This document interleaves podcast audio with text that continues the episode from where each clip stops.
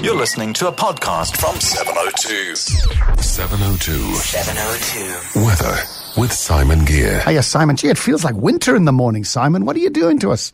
Yeah, good morning, John. It's a bit of a surprise, isn't it? It really is. Uh, just there's a bit of a nip in the air, and temperatures down around about the five degree mark uh, in the morning uh, for for uh, Joburg, getting up to 22 later.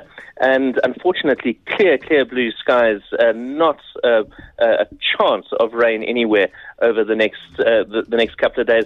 Just looking ahead, uh, there's the slightest possibility of showers maybe on on Sunday, but those are, are very isolated. And between now and then, we're expecting the mercury to climb right up into the mid 30s.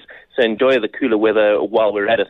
Uh, Pretoria 7 and 25 today. We've got Vereeniging 3 and 22, 3 degrees in October. That really is cold.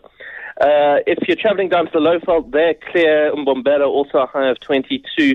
Uh, Cape Town is sunny today. They've uh, got a lovely day, a high of 30 degrees with a light wind.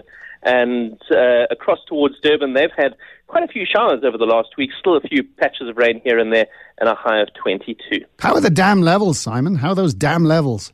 Now those dam levels, they're not actually looking all that great, John. Uh, we've seen reports uh, uh, in the press and sort of uh, popping around people's WhatsApps that the Vaal Dam is down at 30%, in fact, officially 30.9.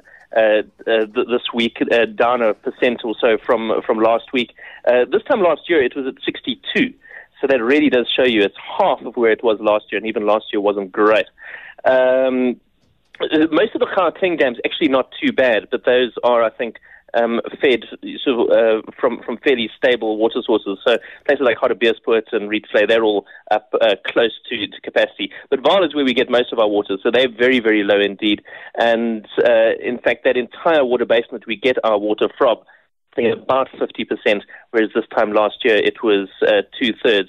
So uh, we really do need w- uh, water urgently, and I'm afraid no significant rain on the horizon.